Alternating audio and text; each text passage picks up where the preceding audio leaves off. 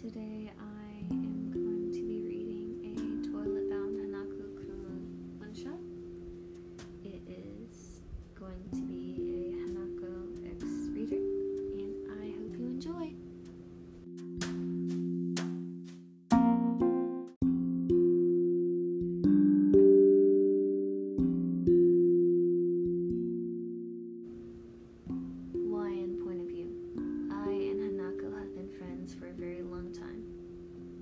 Yashiro came into the picture.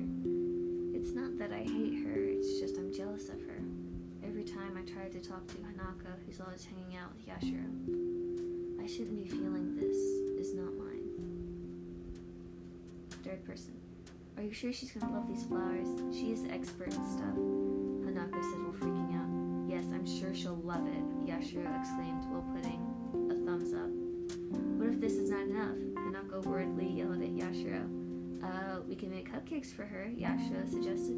Great idea, let's do this. Hanako said.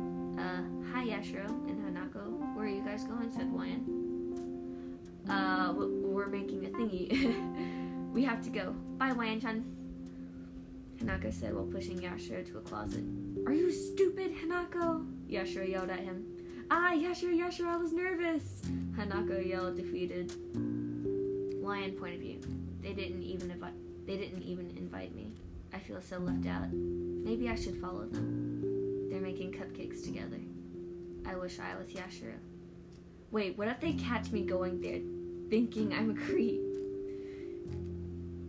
I walked away from them, and I just cried like a baby. I knew he would never be mine, but it still hurt. It's not gonna make me die or anything, though. It just hurts when you were this person for over 50 years and they just fall for a girl who just came into their life. I sighed and wiped my tears and just enjoyed the view.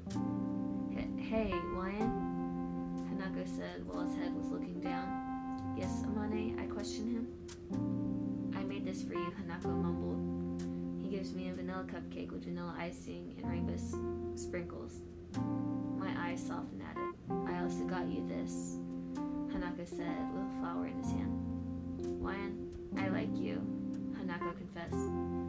stared at him, shocked, my mouth parted.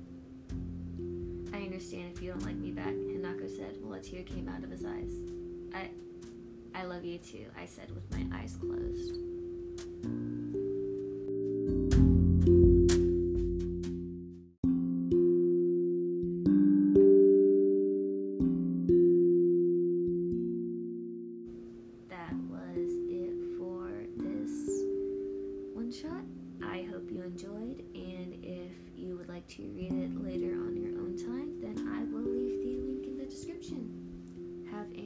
lovely day, night, or evening.